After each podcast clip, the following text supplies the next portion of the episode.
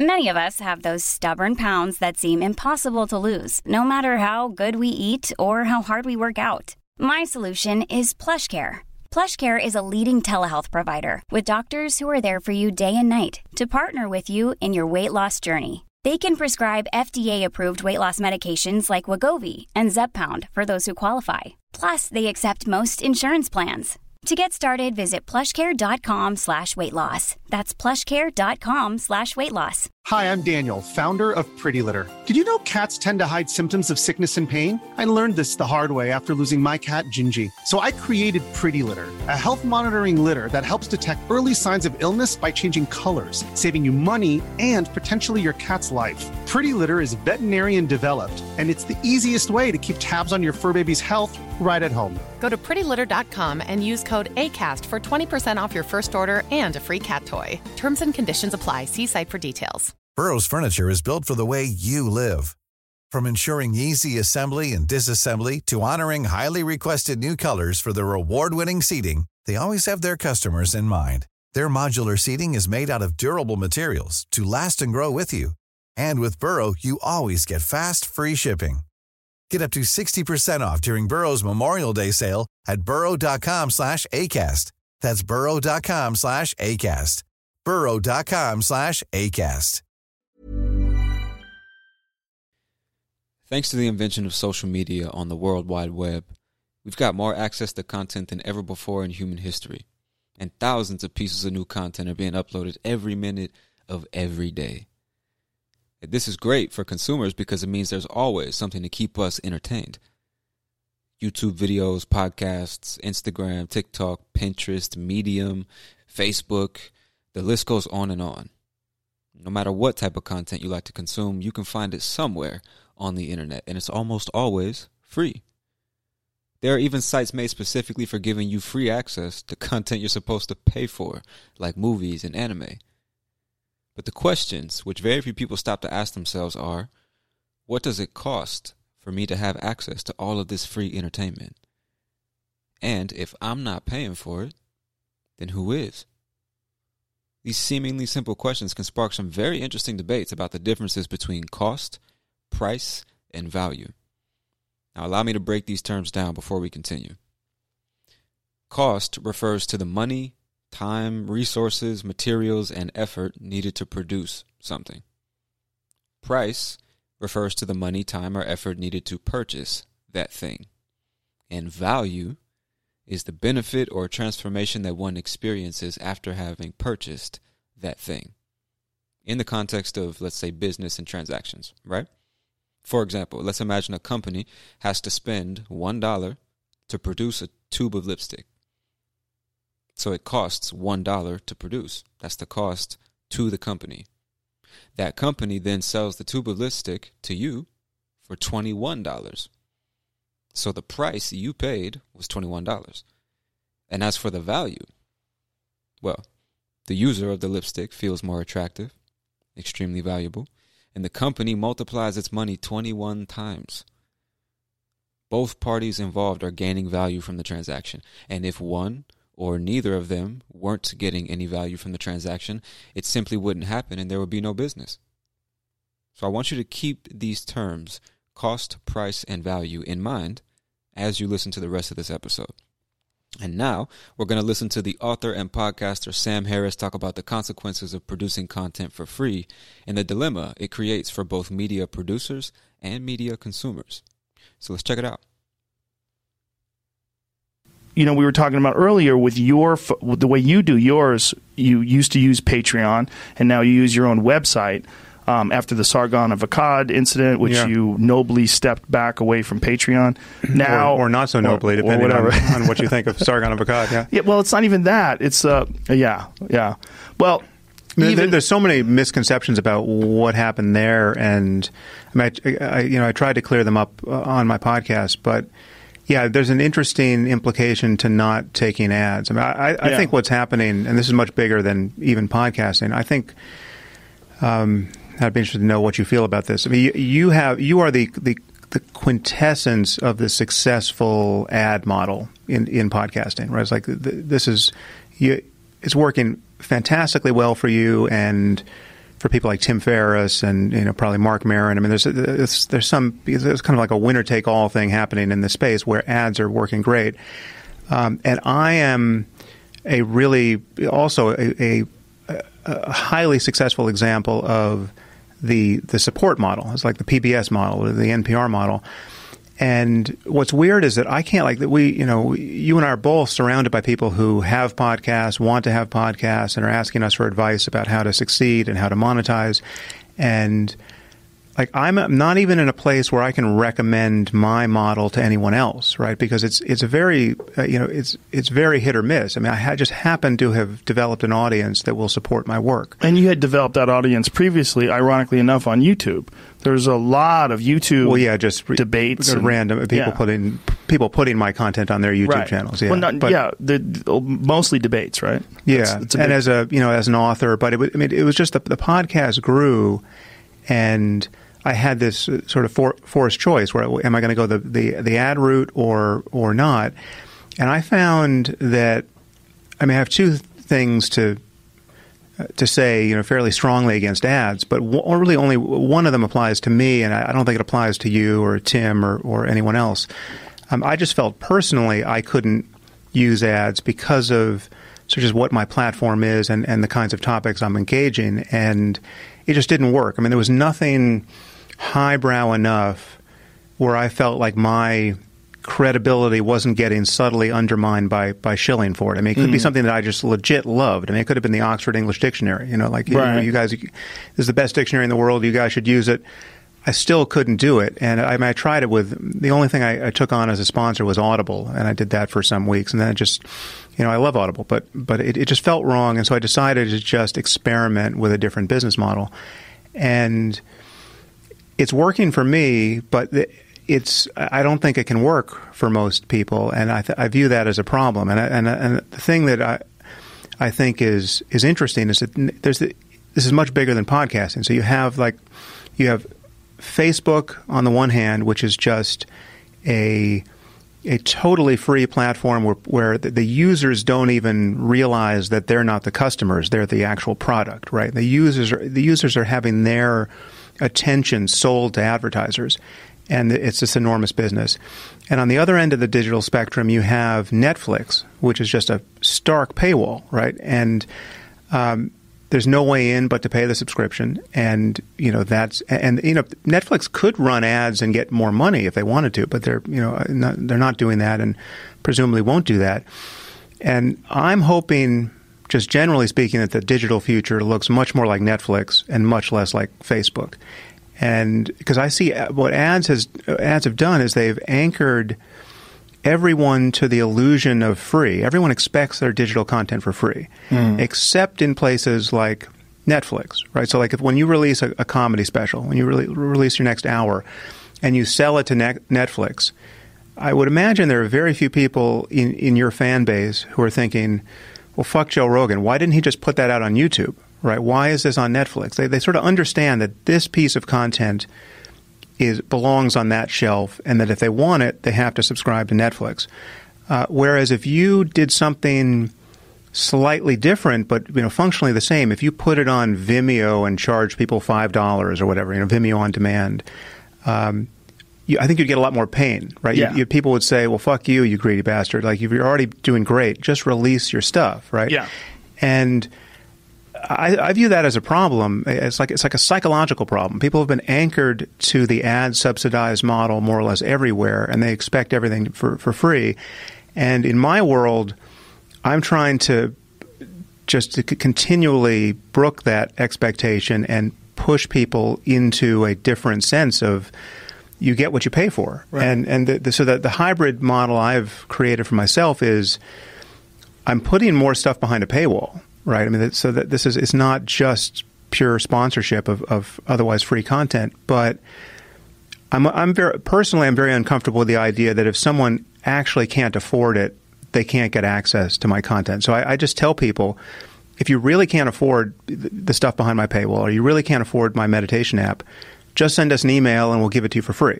Right. So yeah, I've heard that. I was like, this guy's crazy. It's actually in the pricing in the App Store for my meditation app. It's like there's the pricing, and then below that there's If you can't afford this, you know, here's the email address. I think that's fantastic. And so that's guilt-free. I'm splitting it that way, but I'm raising prices.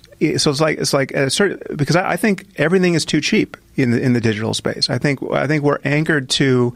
I mean, there are people who will spend $5 a day on a cup of coffee every day for the rest of their lives, and yet if you told them this podcast or this app that they say is incredibly valuable to them is going to cost them $5 a month, they feel raped, right? Mm. You know, so it's, you know, and I completely understand it because I know what it's like to hit a paywall and think, oh, I can't get my credit card out again. I'm not going to pay for this. I'm going to find this information somewhere else. So we've all been anchored to this thing, and you know, something is going to win in the end. I mean, I think at some point, you know, it's going to look much more like Netflix or much more like Facebook, and I'm throwing my lot in with the former, but you know, it really is the Wild West. Well, the Netflix thing's different because Netflix has programs that cost a lot of money to create. This podcast is very easy. You're my friend, I call you up, hey, you want to do a podcast? You come on over here. I mean, obviously we got to pay for all this equipment, but other than that, it's just, and bandwidth and rent and all that stuff. But other than that, it just goes up.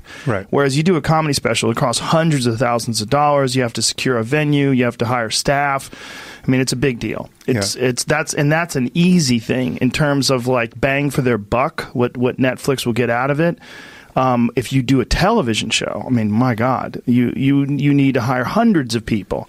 There's wardrobe and makeup and set, and there's writers and producers and executives, and everybody has to go over the script with a fine-tooth comb.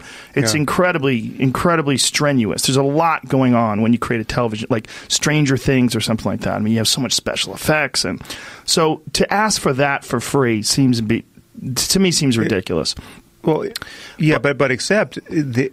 I mean, so I'm kind of split. Again, I'm running on two tracks here. An app is much more like a television show, surprisingly, than it is like a podcast. But, yes. But even if it's just a podcast, if you want to build something, if you want to build a media company, like you know, like let's say you were asking for support for this otherwise free podcast. People don't know what your aspirations are. I mean, maybe you want to start a podcast network, right? Maybe you're trying to build a business that maybe you have massive payroll expenses. So the expectation that the product should always be free closes the door to any of those aspirations if, in fact, you have them. And, you know, it's like, I mean, it's very interesting psychologically because I've created this network of support for my podcast. But I see people do calculations that they would never do in a more transactional space if they were just, let's say, buying my next book, right? So, like, for me, offering a free podcast and then saying, if you find this valuable, you can support it, right? That, you know, from the side of being a creator of that content, it feels like the most transparent interaction possible because a person can listen for free for as long as they want to just discover how valuable it is, and then they can support it to the degree that they find it valuable. Whereas if I'm selling you a book, you can't even read the book before you buy it, right? You have to make the decision to buy it, and I'm trying to convince you to buy it because it took me all this time to write it, and you know, it's transactional. With a podcast, people make calculations that they would never make when they're just figuring out whether they want to buy something. It's and it's really along the lines of what you just described. People will say, well, how much does a podcast cost to produce? Right? Like if I knew what you were spending the money on and what it costs you to do this podcast, well, then I would support you. Right? But they're never saying, how much does it cost to write a book?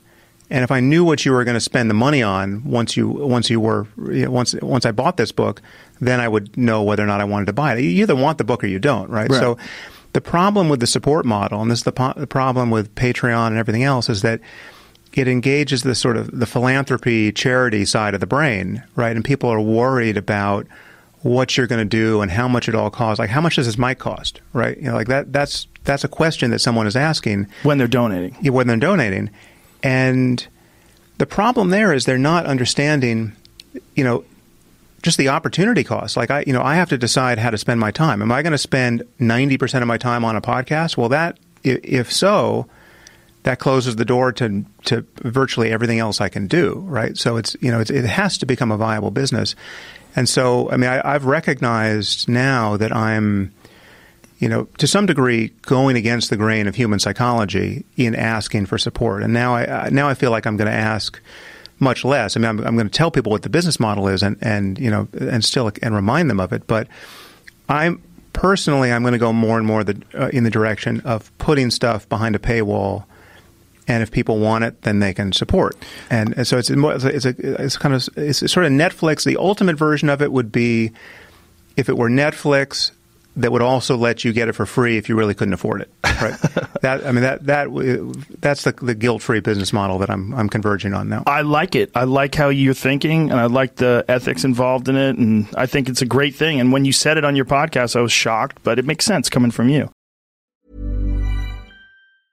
There's never been a faster or easier way to start your weight loss journey than with PlushCare.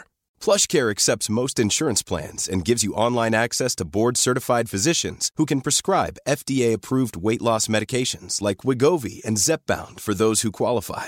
Take charge of your health and speak with a board-certified physician about a weight loss plan that's right for you. Get started today at PlushCare.com/weight loss. That's PlushCare.com/weight loss. PlushCare.com/weight loss. Hi, I'm Daniel, founder of Pretty Litter. Did you know cats tend to hide symptoms of sickness and pain? I learned this the hard way after losing my cat, Gingy. So I created Pretty Litter, a health monitoring litter that helps detect early signs of illness by changing colors, saving you money and potentially your cat's life. Pretty Litter is veterinarian developed, and it's the easiest way to keep tabs on your fur baby's health right at home. Go to prettylitter.com and use code ACAST for 20% off your first order and a free cat toy. Terms and conditions apply. See site for details.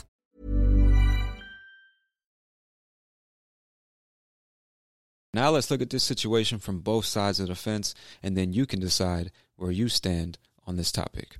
So the first, let's say, subtopic of this debate is the argument that access to information should be free.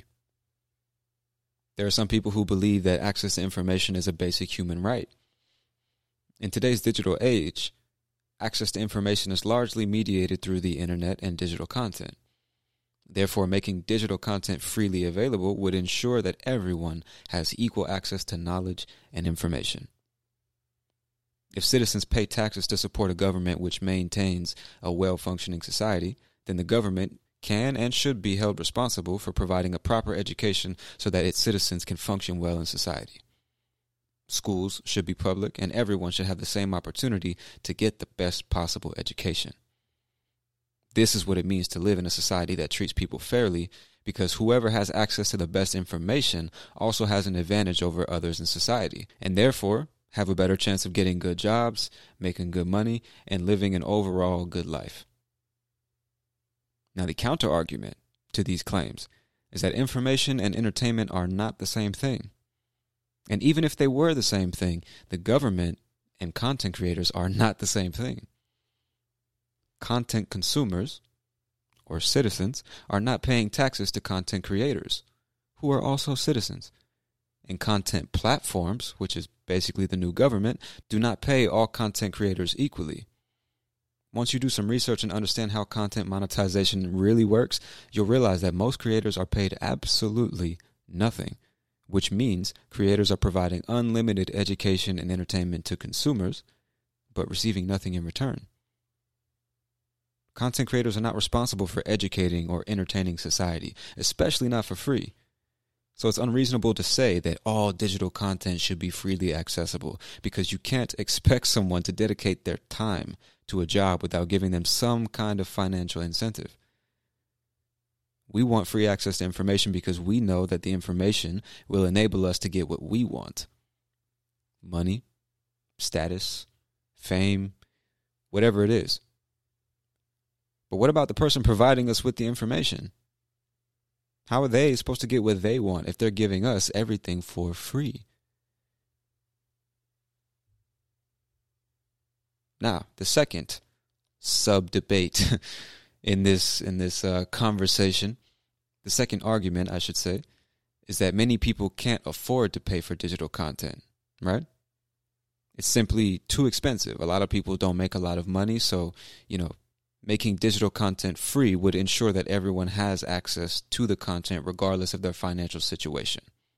And even for people who can pay for digital content, it's not like we can maintain 10 or 12 or 15 different subscriptions just to support all of our top 10, 12, or 15 favorite creators and pay for Netflix and Spotify and YouTube Premium and Adobe Creative Cloud, plus all of our actual living expenses like rent, food, and transportation. So the idea that we should pay for all of our digital content is unrealistic. Now, people who disagree with this idea might say, if the reason all content should be free is that most people cannot afford to pay for it, then we're basically saying that all entertainment should be freely accessible to those who cannot pay for it. Tickets to the World Cup, free. Tickets to see the new Avengers movie, free. Tickets to the Bad Bunny concert, free. Oh, and the album he just spent the last year producing, you can have that for free too. A nice meal at the fancy restaurant in your city, 100% free. Designer clothes and luxury watches, free. This obviously isn't sustainable because if there were no financial incentive to host the World Cup or create the new Avengers movie or produce an album or go on tour or open a restaurant and serve high-quality food or create stylish clothing with the best materials, then nobody would do it. So it seems that people are arbitrarily deciding that this particular form of education and entertainment should be freely accessible, and that doesn't make sense.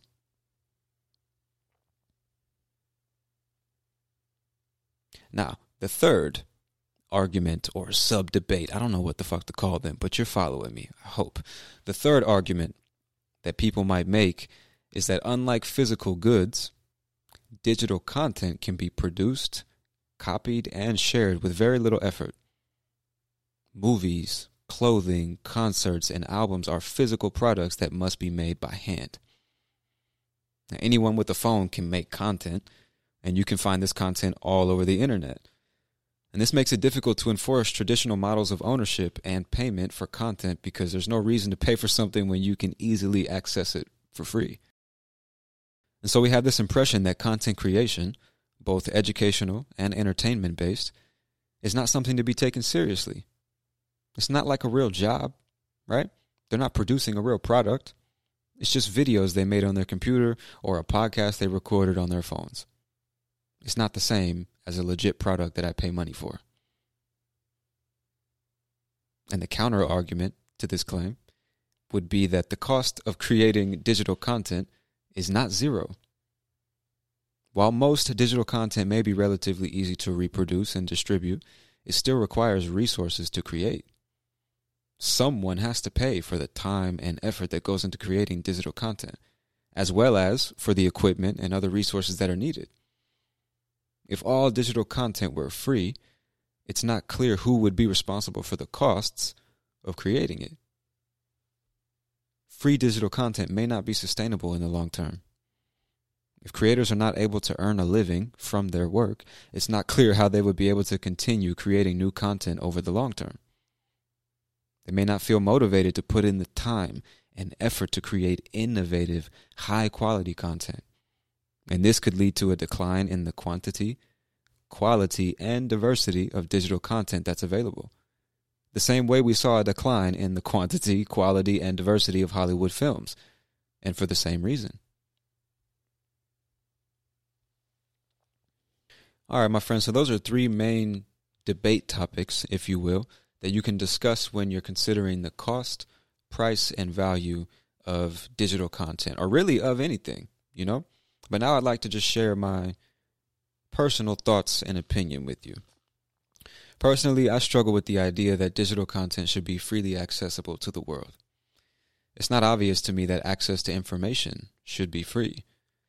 It seems that people are confused about the difference between public education and private business. As law-abiding, tax-paying citizens of society, we expect the government to make different investments in our country's infrastructure in order to increase everyone's quality of life. And we expect one of those investments to be in public education. If we're required to work and the government can force us to pay taxes on our income, then we expect them to provide us with all the tools and information we need to get jobs, make money, and be successful in life. We expect equal opportunities for every citizen to succeed in life, because if we're going to participate in this game, it must be a fair game. Everyone should have a fair chance of winning. However, I don't see how we can expect the same thing of independent content creators. We're not paying them anything. We have no right to expect them to work for free. A creator has to dedicate his or her time to each and every piece of content they produce. Creators invest countless hours into the preparation, production, and publishing of their content. For that reason, all of us can be educated and entertained by something on our phones every second of every single day. And in return, we give these people nothing but likes and comments. Needless to say, no one is paying their bills or buying their food with likes and fucking comments. Teachers and entrepreneurs spend decades going through difficult experiences, learning from their mistakes, refining their skills. And then they spend weeks or even months or sometimes years distilling all of their wisdom into a book, a podcast, an online course, a video, whatever, just so that we don't have to waste years of our lives trying to learn those same lessons. They're literally risking their time to make sure that we don't waste ours. We must not forget that time cannot be regained once it's lost. In my humble opinion, our lives would not be nearly as good as they are right now if we didn't have these individuals who are willing to produce digital content for all of us to consume, most of the time for fucking free. And we also must not forget the countless entrepreneurs, software developers, project managers, executives, designers, and scientists involved in the creation of these digital platforms that we use and enjoy daily, most of the time for fucking free. But let me be clear. I do not believe that content creators have the right to be paid for making content. And I do not think that content consumers have the right to access all content and information for free. I believe it's the creator's responsibility to give us a reason to support the content. And as consumers, it's our responsibility to support the content we want to continue consuming. This is how every other business in the world operates, by the way, by exchanging value. Both creators and consumers need to think much more deeply about the cost, price, and value of the seemingly infinite amount of information and entertainment we have at our fingertips right now. Now, the cost and price of something are pretty black and white, right? I produce it for this much, and I sell it for this much, and the difference between those two numbers is my profit. Value is something that's harder to determine because value is subjective. But I prefer to think about the value of something as the difference between the quality of your life with and without that particular thing. And if you want to know the true value of all the free information, entertainment, or content we have access to today, see how long you can go without consuming a single piece of digital media.